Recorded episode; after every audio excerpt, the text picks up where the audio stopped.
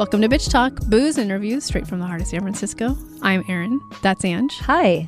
That's Shar. Hello. You can find us at bitchtalkpodcast.com where you can sign up for our monthly e news. For behind the scenes videos and two minute clips of our interviews, head to our YouTube channel and subscribe. You can find us every other Thursday morning at 9:30 a.m. at bff.fm. And if you like what you hear, rate and subscribe wherever you listen to podcasts. For the love of God, do it. It really helps. Well, here we are, y'all. Film festival number 45 million in April of 2021. No, I don't remember uh, what what how many film festivals we've done yet or where we're where we're at, but This is the fifth. is it the fifth film festival? Fifth or sixth. Yeah. wow, look at us. If you include, Fancy. if you include slow, yeah, like there are uh our little uh Google Doc sheet that we all share. Yeah, yeah. It's you know like I'm I'm thinking that we're gonna have to like start a new page because it's I'm I'm, I'm scrolling down too far because we had so Well, many things on schedule. Yeah, I mean, the next couple, well, maybe the next week and a half, two weeks is going to be all SF Film Festival, which is great because guess what? It's San Francisco Film Festival. So um, we're really happy to cover it. Um, some of the films we actually saw at Sundance, which is rad to see them on the circuit, and some of them weren't. Or there were film fest or there were films at Sundance that we just didn't get to see. So now we get to see them during SF Film. But um, love covering our hometown and um, It's also well, the SF Film Fest is also the longest running film festival in the Americas, which is really cool. Sorry Yeah. to interrupt. no, it's crazy. I like that you said we're on the circuit too. We're totally on the circuit. Yeah, we're we're on the circuit. Riding on the circuit. I think Yeah. that's what the kids say.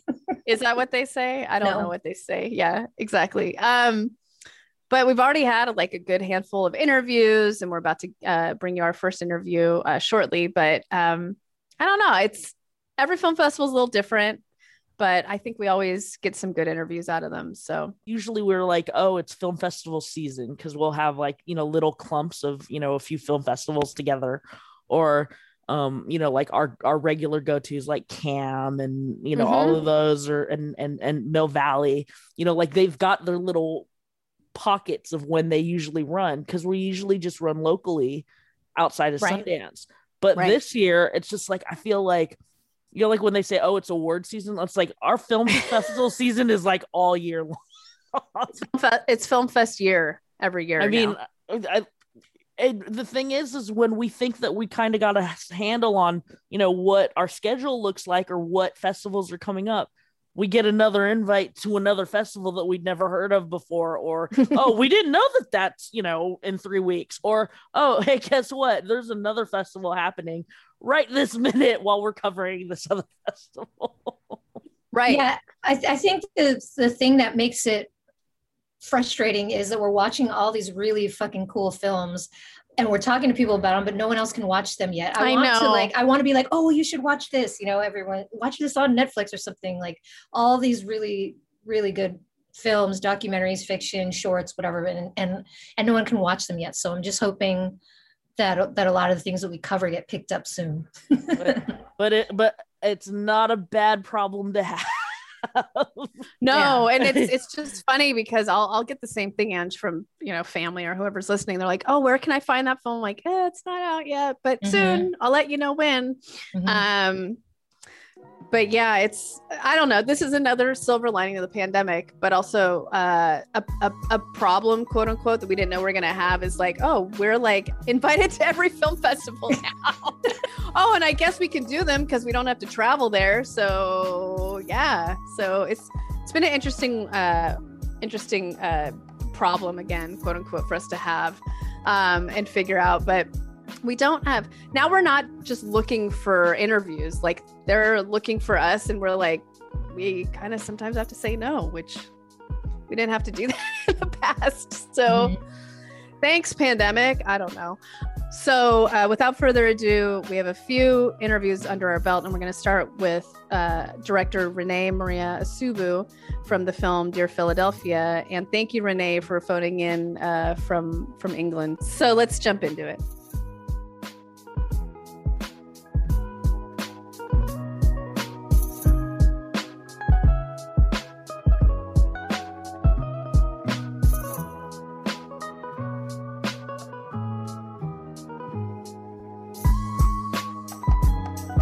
Welcome officially to SF Film. We are kicking it off uh, on a real high note with a mid length film called Dear Philadelphia that we just loved so much. And we are sitting here with the director, Renee Maria Osubu. Thank you for being here, Renee.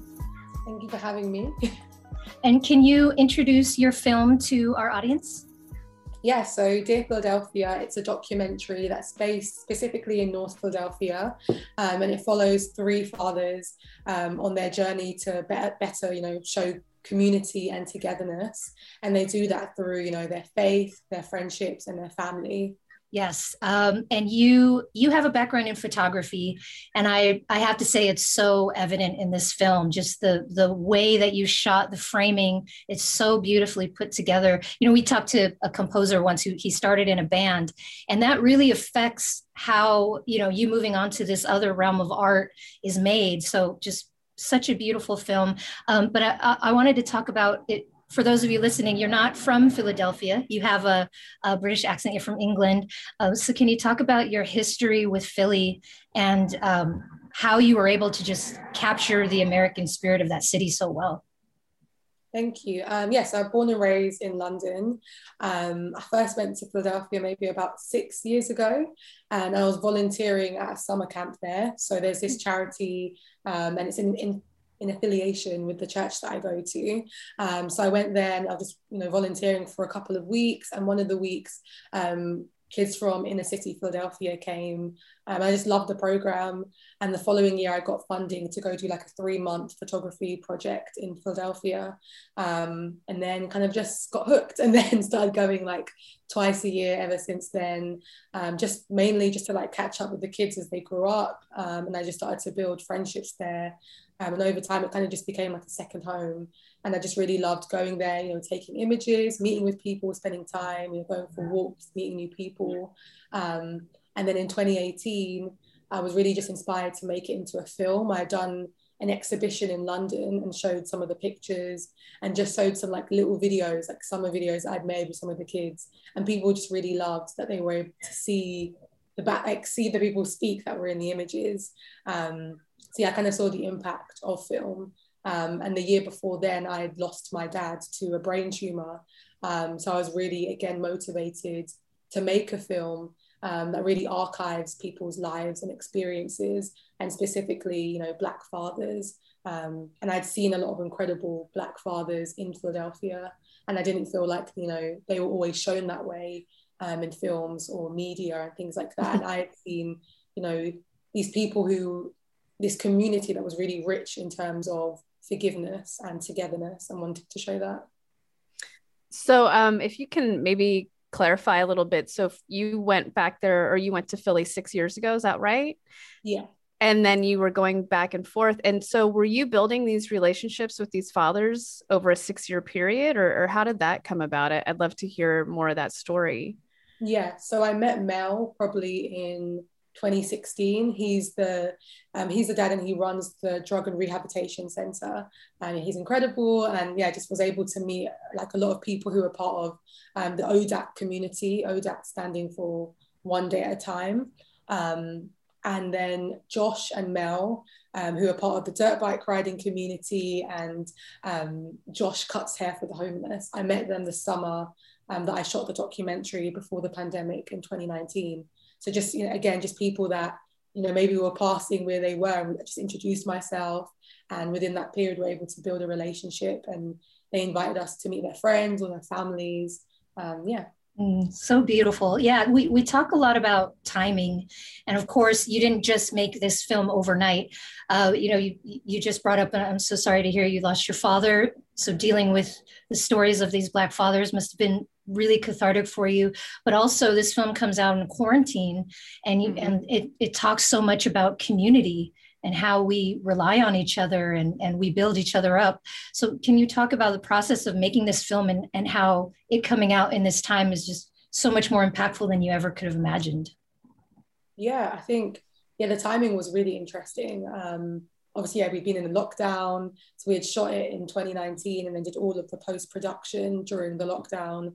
Um, and I guess how I first imagined this film coming out was I'd be in Philly I could invite everyone that was part of the film. They could bring their families and their friends. It would be this really engaging, you know, experience. And then that wasn't an option anymore. Um, I think, you know, even, you know, other than the pandemic, even, you know, the Black Lives Matter protests that were going on yeah. in the States, you know, that were going on in the UK, um, and, you know, having people watch the film, having, you know, men I'd never met, you know, guys my age, guys older than me, black men, who when they watched this film, they were just, they were really grateful because they were like, this side isn't often shown.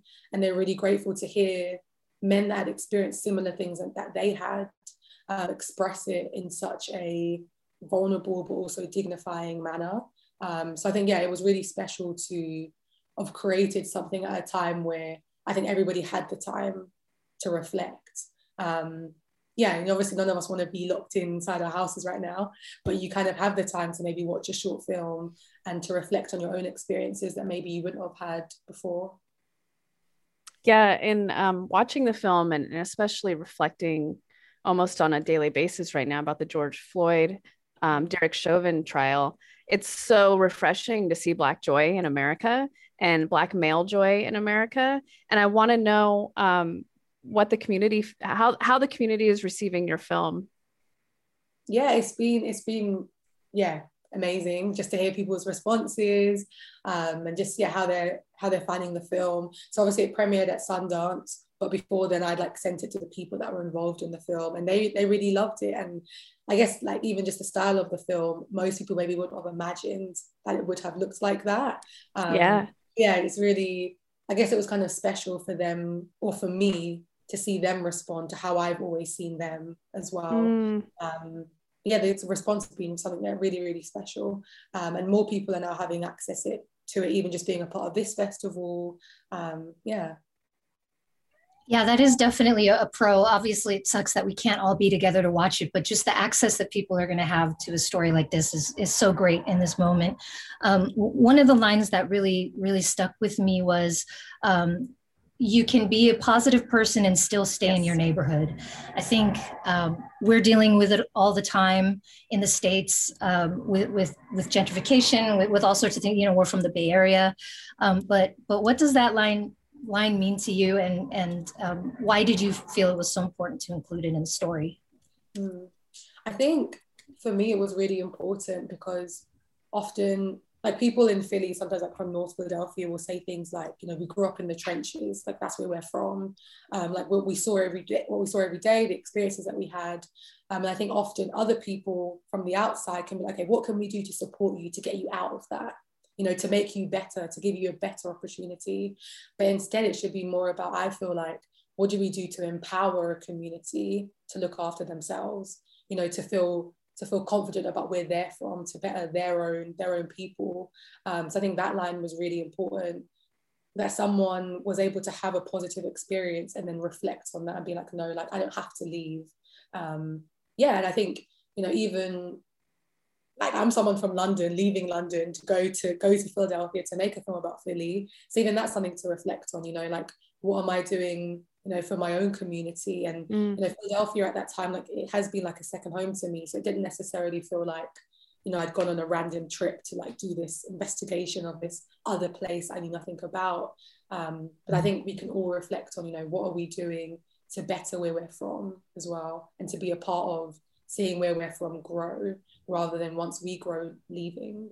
I'm going to switch up the questions right now and, and get a little technical. Can you talk about the look and feel of the film? I love the black and white, and I love, um, I don't know what it's called stylistically, but coming back to making it kind of look like an 80s, 70s kind of film and the color. So if you can talk about that process, that'd be great. Yeah. Um, yeah. So I just love black and white photography. I've been shooting in black and white like for years now. Um, and I really wanted this film just to be an extension of the photos. Um, and I think, I think again, I really wanted to archive, in a sense, this community. Or I'm sure there's, you know, there, there are other people that have you know, been documenting Philadelphia, but I guess to be adding to that archive. And I think something about it being in black and white kind of gives you that. Um, yeah, I guess that archival feel. um, but even more so, I really wanted other people from outside of Philadelphia from outside of America to watch this film and realize that this isn't an American story. This isn't an American issue, but something on the topic of, you know, forgiveness or addiction um, or overcoming abuse. These are actually like international stories. Um, so I really wanted to almost like strip it of color and everything that we would identify with like, oh, this is America, this is America, or is this LA, is this Philly, is this New York? But instead, okay, who are these people and what are they saying? Um, so that was like the main reason why I wanted to strip it of color. Um, and then I again just like love you know like 35 millimeter film and Right. things like that as well. And and that was something that um, in moments where I felt like it was um, relevant, I really wanted to show that color. And also, it is a documentary, and I have shot it in this very like romanticized cinematic way. And I think almost like breaking that black and white reminds the audience like you're actually listening to people's true life stories. These aren't scripted things. So I guess almost like breaking those moments as well. Well, thank you so, so much, Renee. We really loved the film. I hope that people, everyone watches it, and I hope we can come back out of this quarantine at some point at some point into a society that's a lot more compassionate and, and understanding after watching something like Dear Philadelphia. So thank you for being with us today. Again, we've been talking to the director, Renee Maria Osubu. Thank you.